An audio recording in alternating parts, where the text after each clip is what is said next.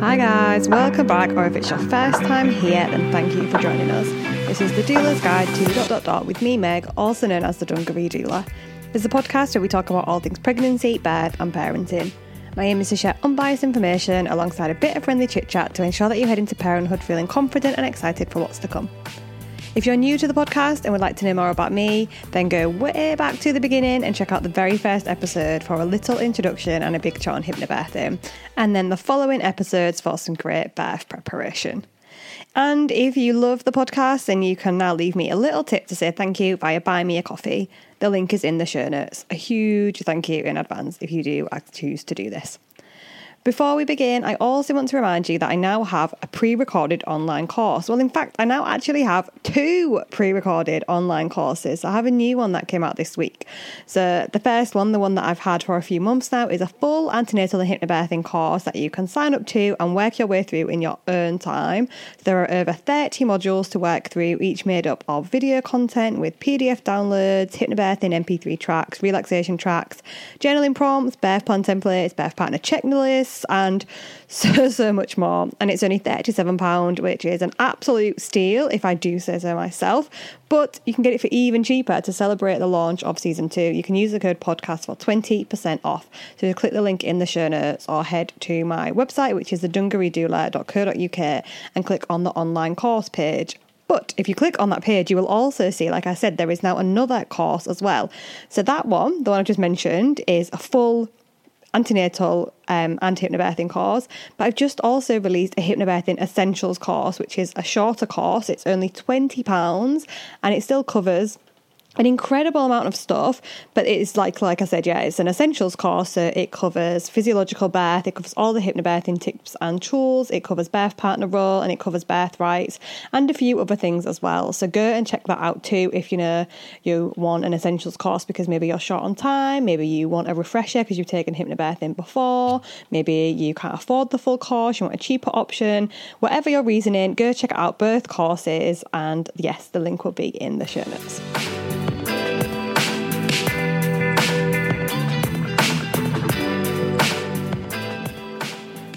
We're getting into season two now, and I wanted to dedicate this episode to water births. It feels good to be back recording, but last week, you know, I shared a bit of our home ed journey, so I thought it was only right to get back into it with some actual birth preparation.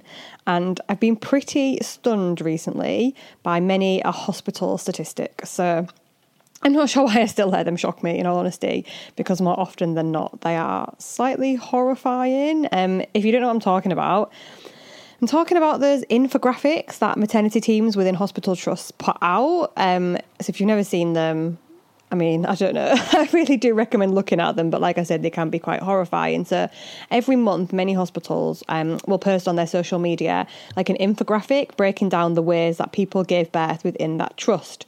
So, for example, like Leeds Teaching Hospital, it'll say Leeds Teaching Hospital, like 700 births and then it'll say 40% induction rate, you know, 15% assisted delivery, 80% breastfeeding at birth, blah, blah, blah, blah, blah. I'll say the stats for all the different ways that people give birth.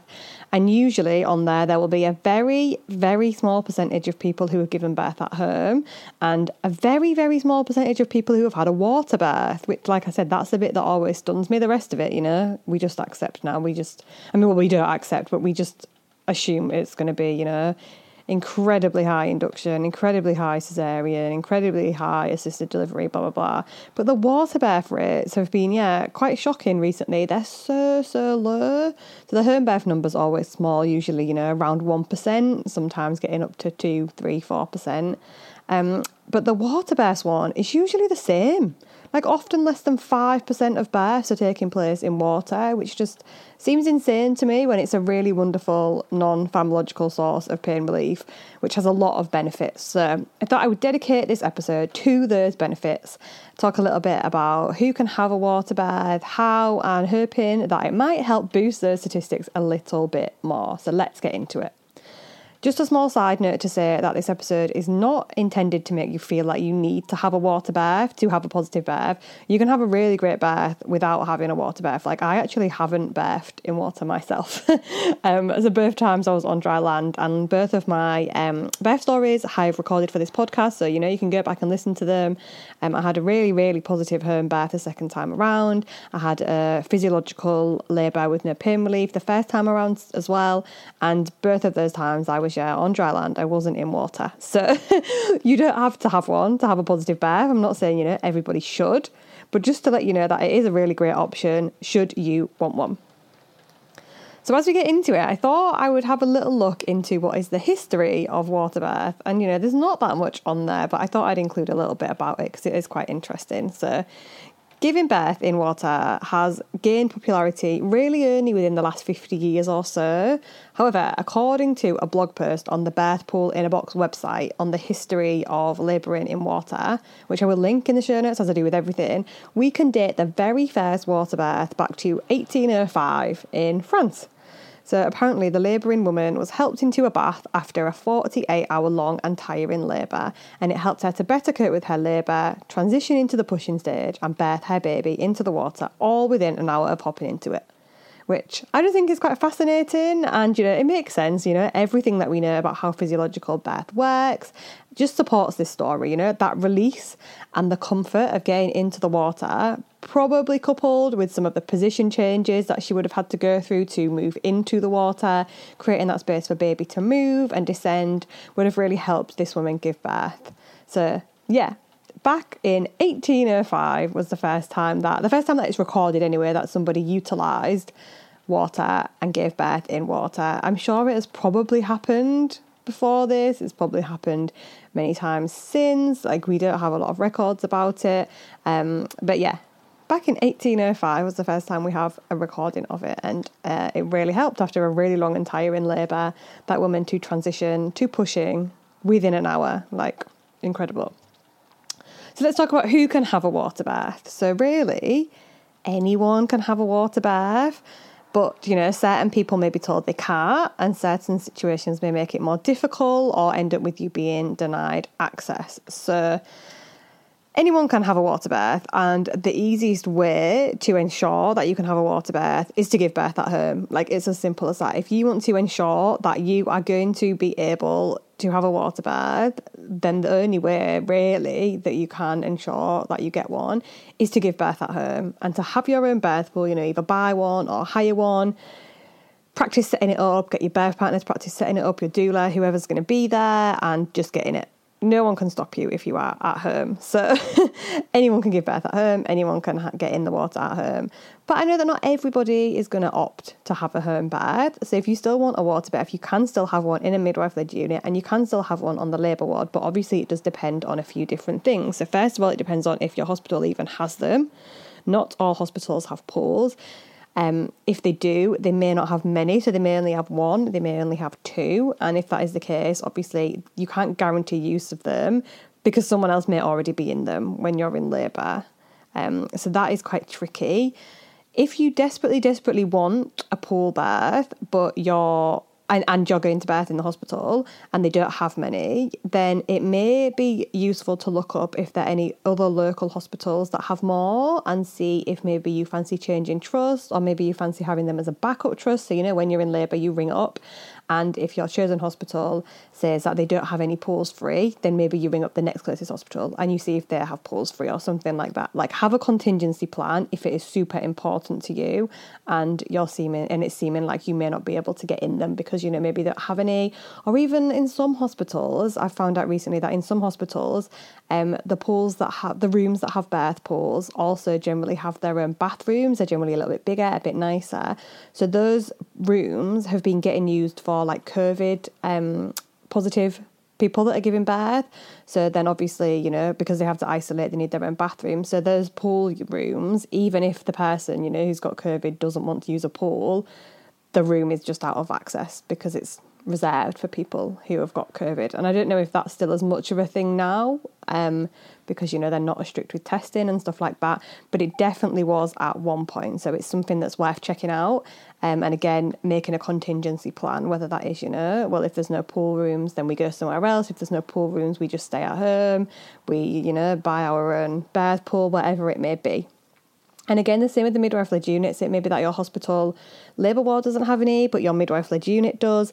But is your midwife led unit always open? Because again, another thing, midwife led units are constantly being closed due to staffing or due to them being used for, you know, people who need to self isolate and things like that. So it's definitely something that you want to talk about in advance. If you want a water birth and you're not going to be birthing at home, you need to know, you know, look at the stats. What are those infographics saying? Are they saying that only 1 or 2% of births a month are taking place in the hospital. And ask your midwife why. Why is no one having a water birth?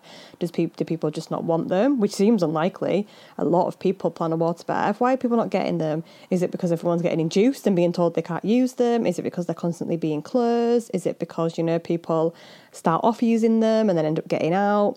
Find out what the reason is, and if it's something that you can make a contingency plan for, then make a contingency plan. Some other reasons why people may be told that they can't use them is because, again, like I just said, being induced. So, if you're being induced, you will often be told that you cannot have a water birth. And actually, this depends on the type of induction you're having. So, generally, if you're being induced with anything other than the hormone drip, um, then you should be allowed a water birth you probably won't be told this um, because they just, I don't know why, I don't know, I don't want to get into it on this podcast, but generally you're just told that if you are having an induction, then that means you have to be on the labour ward and you can't have a water birth. And actually, this goes against what the NICE guidelines say. So the NICE guidelines actually state that if your what if your labour is induced by anything other than the drip. So that could be, you know, with uh, prostaglandins, with the pessary, with the propess, with the balloon catheter, with the um, rods. Then your labour, from that point, if your labour starts from one of those methods of induction, the following labour, like the rest of the labour afterwards, should be treated the same as any other labour. So it should be treated as if your labour had started physiologically. And that means that you should still be able to use a pool.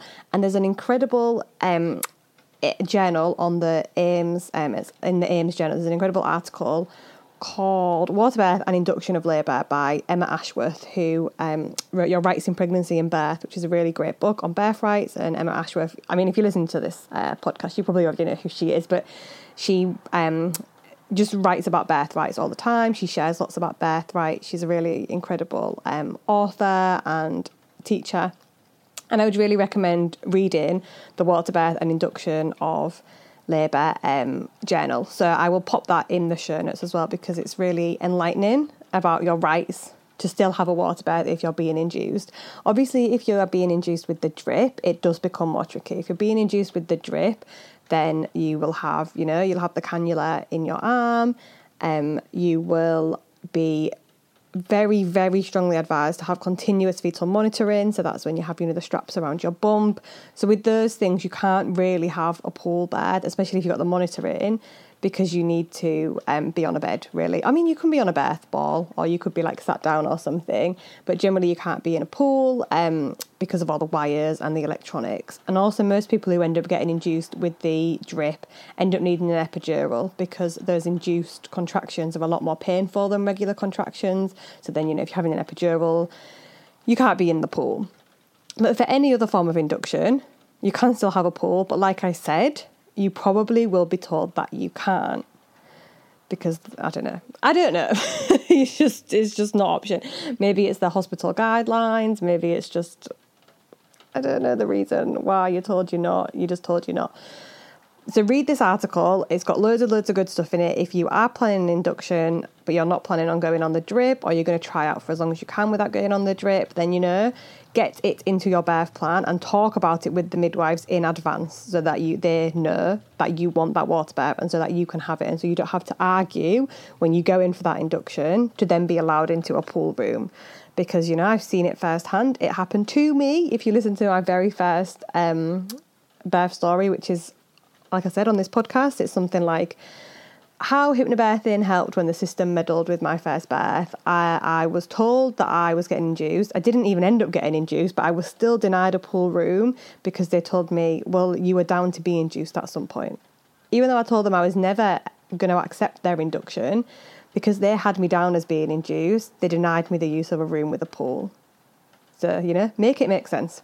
So I would read that article and I would, in advance, speak to your midwife, speak to the head of midwifery, whoever you need to, and make sure that it's already, you know, sort of pre approved that you will be having a water birth so you don't have to argue about it when you're actually in labour.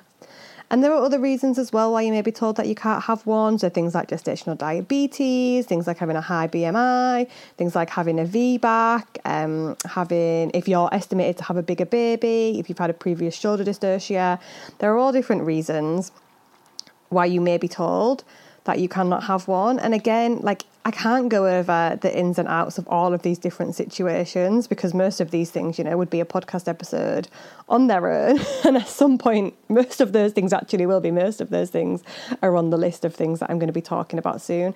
But if you're told you can't have a water birth for any of these reasons, so, you know, maybe you've got gestational diabetes, maybe you've had, you're having a VBAC, maybe you've got a high BMI, then look up what the actual research on those things says if that's important to you and think about how that would make you still want to have a water birth or not want to have a water birth. Talk to your midwife and say, you know, well, you know, maybe so what? I've got gestational diabetes. Why? What does the research say about me not being able to have a water birth? Why can't I have a water birth? Talk it out. Look up the research. Look up the statistics. Talk to other people who have had, you know, similar situations and go from there. And if you still want one, like I said before, do those things. So either plan a home birth where no one's going to stop you getting in the water. Maybe you talk to the head of midwifery and you get it signed off so you don't have to argue about it during labour. Anything like that. If you want to know more about um, how to sort of make these big decisions, then go and listen to another podcast episode that I recorded quite a while ago um, that is called something like Birthright Decision Making and Where to Find Up to Date Research, because there's a lot of stuff about sort of how to get what you want and how to make more things make sense. So if you have any of these risk factors, I say risk factors in quotation marks because, you know, some of them are risky, some of them are not. It really depends on your view of risk. Um, then yeah, look up why. Ask why. Why? Why does that mean that I can't have a water birth?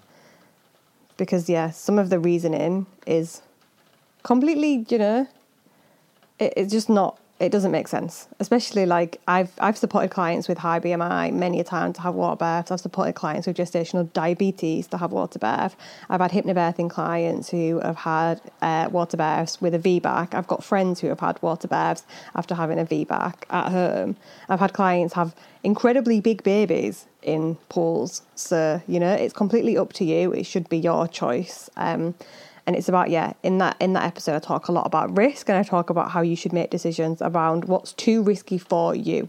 Where do you draw the line on what is too risky? So yeah they're just a few different reasons why you may be told that you can't have one. And yeah i mean the like i said the only way you can go fully fully guarantee the use of a pool is to give birth at home. But i know that not everyone is going to want to do that. So if you do if you're birthing in the hospital or the midwife led unit then yeah, make sure that you know you have contingency plans and that you, if you've got any sort of risk factors that people are saying to you, well, you can't have a water birth because of that. Work it out before you're in labour because you do not want to be having those discussions when you're in labour. You might not have time, or it could just end up really taking you out of the zone and slowing things down. It could end up with, you know, just a whole heap of things. So get it sort of sort it out before the big day, and then it's one less thing to worry about, and it's one more thing to look forward to. So, if you want to give birth in water, how can you do it? Like I've said, so you can have the pool at home, the pool in the middle of the unit, um, and the pool in the hospital. Are there other ways that you can utilise water during birth? Um, the most common one would obviously to use a bath, and the reason why it's not always recommended to give birth in the bath as opposed to a pool is purely because it's not as there's not there's not as much room, and they're not as deep. So, a lot of the time, people get into the pool and they find a really deep sense of relief from being in the pool. And that's because they can move around as well. So, they've got like the pain relieving benefits of being in the water, they've got the buoyancy of the water, but they can also move around within it and they can find comfortable positions. It's a lot harder to do that in a bath because there's just simply not that room. The instinctual position that most people get into in a pool is not the position that you would be able to necessarily get into in a bath, unless you've got a massive bath, then maybe you can.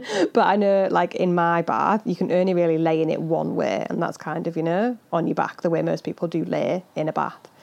When people get into pools, they generally instinctively do not get into this position. They generally end up in more of an all fours position, leaning against one side of the pool, or they'll end up in a sort of semi like squat position with their back against the back side of the pool. And neither of those things you can really achieve in a bath. There's also the problem with a bath that, again, unless your bath is absolutely massive, that it's not deep enough. Um, you need it the water to be quite high up your body because when you're birthing your baby, you need to make sure that you keep them fully immersed under the water until they're born. So when babies are born, their head comes out first, and then there'll be a gap generally, and then the body will come out in the next contraction. Not for everybody, but for the majority of us, that is what's happened if you're in the bath and their head comes out, it might be that you know maybe that part of your body is bopping up and out of the water because you're in that squatting position and the bath's simply not deep enough. But you need to keep them under the water until they're fully being born. So, let's go into what the benefits are of birthing in water. So, there are a few different benefits, and again, like I said, you don't have to give birth in water, to have a positive birth. I didn't, but there are lots of benefits that come with it. And the first one is quite simply that it's a form of pain relief. It's a non pharmacological form of pain relief. So there are no side effects to it, you know? Often, you know, people say things like, just take all the drugs as soon as you're in labour. You're going to need all of the pain relief. And actually, you know, for a majority of us, if we're having a physiological labour, we don't at all. But it is nice to have some sort of pain relief. And you know, if there's one that we can have that has no side effects, then all the better. So there are loads, absolutely loads of non pharmacological pain relief options. Again, I have another podcast on this. I'm getting to that point like because we're into season two now where I've done a podcast on quite a lot of things. I feel like I've said that so many times in this episode. But I have a podcast on that, non-pharmacological pain relief options, so check that out as well. But water is a really, really great uh, readily available coping mechanism for dealing with the sensations of labour. It has a calming effect on the body. It provides instant relief um, as soon as people step into that water. Like the buoyancy of the water just reduces the feeling of the weight. It lessens the pressure on your joints, lessens the pressure on your muscles, and it just, I mean, I have seen so many people just step into the water and just, you just see them, you hear them like let out that sort of sigh. They just sort of get in and go, oh, and it's like that noise where something just feels really, really good. Like people just sort of just change when they get into the water. Like even if they're dealing really, really well with the labour, afterwards they almost just like soften into the water and just get into a flow with it. And people just say that it feels amazing. And there's quite a lot of um, research on it. There's a Cochrane review from 2018, and that states that it has been suggested that water birth may reduce the uptake of pharmacological pain relief. There may also be increased maternal satisfaction with the birth experience. And I, will link that in the show notes because it, it goes through, you know, a lot of the suggested benefits of water birth, and it's a really good read if you do want to know more. So that's definitely one of the biggest benefits for the majority of us is that it's just it's a very very effective for a lot of people form of pain relief that has no side effects at all. The second benefit is that it enhances the environment and it promotes relaxation. So if you're new to birth preparation um, to very, very quickly explain, oxytocin is the hormone, or one of the hormones that stimulates our uterus to contract. And we create it in abundance when we feel really safe, when we feel really calm, when we feel really loved, and we feel really unobserved. So it's really important that, you know, our environment sort of promotes these feelings, these feelings of feeling really safe, feeling really calm, feeling really unobserved. So when you think about feeling safe and calm and relaxing, do you see yourself being in a pool for that?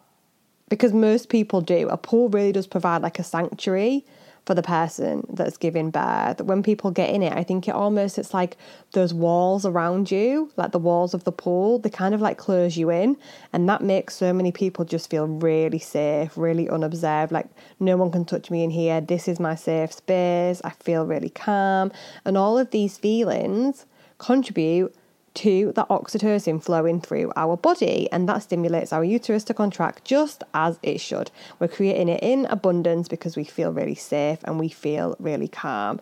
So, for a lot of people, getting into that water just really does give them that, that little boost. Like, yeah, I'm safe, I'm calm now, I can really just relax into the experience, I can let my body take over, I can let it do what it's meant to do. And when we feel like that, like I said, our body just works at its peak performance, all of our oxytocin is flowing, all of our oxygenated red blood cells are going to our uterus, that birth stimulating it to contract, and we can feel really good, and everything just happens as it should. We're not slowing it down, we're not stalling it, we're not stopping it, we're not interfering with it, we're just letting it happen because we feel really safe, because we trust our bodies, we trust the birth experience to unfold as it should.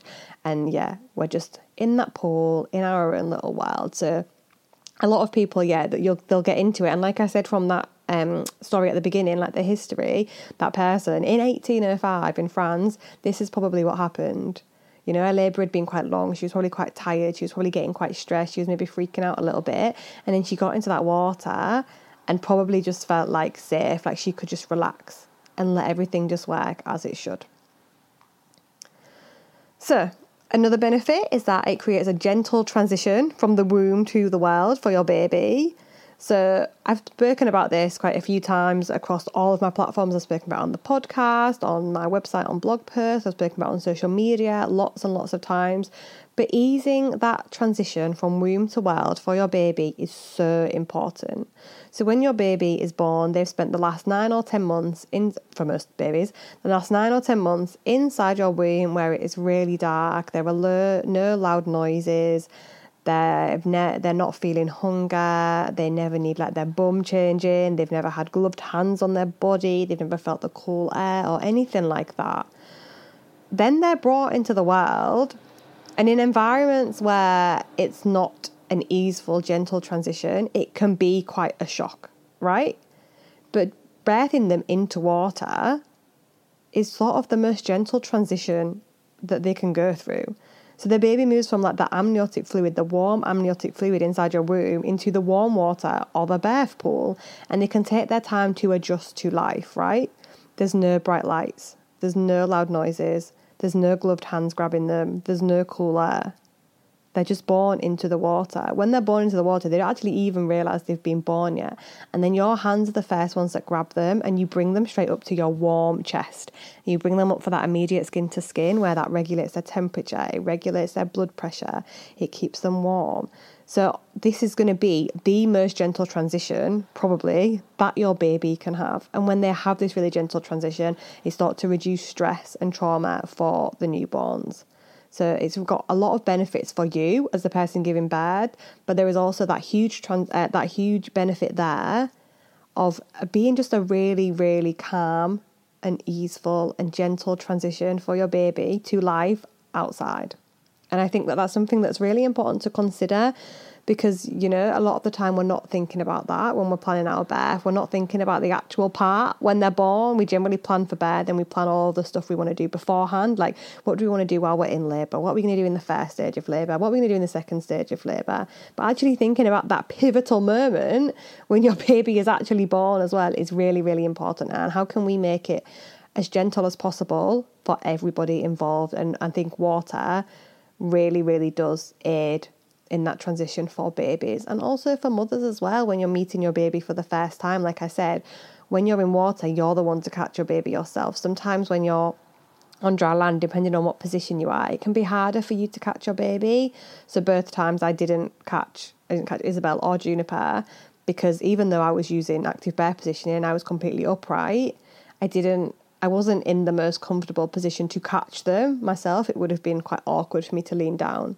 But in the pool, it doesn't matter. You've got time to just lean down and pick your baby up yourself and think about, you know, how's that going to impact the oxytocin levels? How's that going to impact the bond between you and your baby if you're the one that first gets to touch them and bring them up to your chest? It's really, yeah, so something really nice to start thinking about.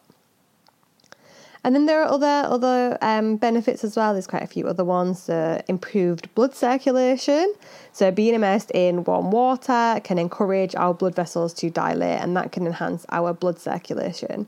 And then in imp- my words, improved blood flow um, can provide more oxygen to our uterus muscles. So I've just mentioned that, you know, for our uterus to contract, it needs oxytocin and it needs oxygenated red blood cells. So if we have improved, improved blood circulation, we're getting more oxygen to those uterus muscles and to the baby, and that can just promote sort of a more well-rounded, a more healthier birth experience, again, for everyone involved. So for you and also for your baby who is getting those oxygenated red blood cells through the placenta, crossing through into the baby, into their blood brain barrier, crossing all of that good stuff that you want to provide your baby with as they are journeying into the world, and all of the things that you want to be sending to your uterus so that it can just work as it should. And yet, being in warm water can really contribute towards that. One that, again, I've talked about quite a lot is that it can reduce the risk of tears and episiotomy. And you know, if you've listened to the tearing episode of the podcast, how many times am I going to say that? Um, you will know that, you know, a lot of people are going to tear. Nine out of first time parents, nine out of ten first time parents are going to tear during labour. But the warm water can really be super helpful for reducing the risk of tears and especially for reducing the risk of third and fourth degree tears. So, nine out of 10 first time parents will tear, but that is very, very likely to be a first or second degree tear, which oftentimes, you know, don't even need to be stitched up, which just can be left, will heal really easily. It's really normal and common for these tears to happen. But birthing in water can drastically reduce the risk of third and fourth degree tears, which are the ones that, you know, need to be fixed up in a theatre, which are the ones that can cause a lot of problems. So, being in that water, relaxing the perineum, reducing the risk of tears is a really big reason why a lot of people do opt to have a water birth. Um, and yeah, studies have shown that it can decrease the need for episiotomies too. So episiotomies are the cut that is made to um, in the perineum to widen the opening during childbirth. And again, you know, there are different reasons why this may be offered, and it's you know it's a very big topic to go into. But if you're in the water, if you're birthing in the water, your need for an episiotomy or you know the likelihood of you being offered an episiotomy it's not always a need it's sometimes you know just that you're offered it um is decreased so that's a big one for a lot of people and then, yeah, there are lots of other benefits. Um, a lot of them are in the Cochrane review that I will link below. Um, but there's some other research as well that I will include, include which is from 2022. And that sh- was um, Burns et al., and that showed that there were many reductions in harm with water birth. So there were reduced numbers of epidural and opiate pain relief used. There was a reduced number of episiotomies, which we just spoke about. There was a reduction in maternal pain and increase in maternal satisfaction. And there were reduced numbers of postpartum hemorrhage as well in people giving birth. So there are loads and loads and loads of positive uh, benefits to having a water birth. And that is why I said at the beginning that it's quite stunning to me that such a small amount of people at the minute are having water birth. But then it does kind of make sense along with the stats that so many people are being induced and so many people are having cesareans. Because if you're being induced, like I said, you're more often than not not being given the option to have a water birth. And something else that I find quite shocking is that so many of the risk factors that I mentioned at the beginning of that are given to people as to why they can't have a water birth, so such as gestational diabetes or an estimated big baby or a VBAC. in those people, they're constantly offered the use of epidurals and opiate drugs, which are, you know, pharmacological pain relief options that come with lots and lots of side effects. So, very often, you know, you're offered these things without being offered something that is very readily available and has no side effects at all. So yeah, it's quite shocking, and I would really recommend, you know, if it's something that you're interested in, that you do your research and you ensure that you're going to be able to access it if it's something that you want, and you especially if you want to use it and you want to avoid things like an epidural or an opiate um, if you want to increase, uh, not increase, if you want to, you know, reduce your risk of episiotomies, of tearing, of postpartum hemorrhage, and things like that. And like I said, I will include a lot of the research um, in the show notes so that you can find out more about it. And so, you know, if it comes to it, you can even use it, you know, when you're talking to whoever it is you're talking to about it, your midwife, your head of midwifery, and things like that, if you're getting it sort of signed off. One thing to mention is if you are going to be doing this, if you are going to be going down the route of talking to somebody and ensuring that it's signed off before you go into labour, that you can have a water birth, then you need to make sure that you have a hard copy of it in your notes. You need to make sure that you have got in your maternity notes, whoever it is that is signing you signing you off for having this water birth, they have made a physical note. It's not enough for them to tell you in person that you will be allowed a water birth because you're still going to have to explain that and argue your point and prove, which you're not going to be able to do if you've only got it in like if you've only spoken about it to whoever is attending you in labour. So if you are going down that route, you really need to speak to somebody and you need to get them to make a note in your maternity notes that is really super clear at the beginning that says that you are entitled to have a water birth whenever you go into labour, however that happens. Because yeah, otherwise it could be tricky.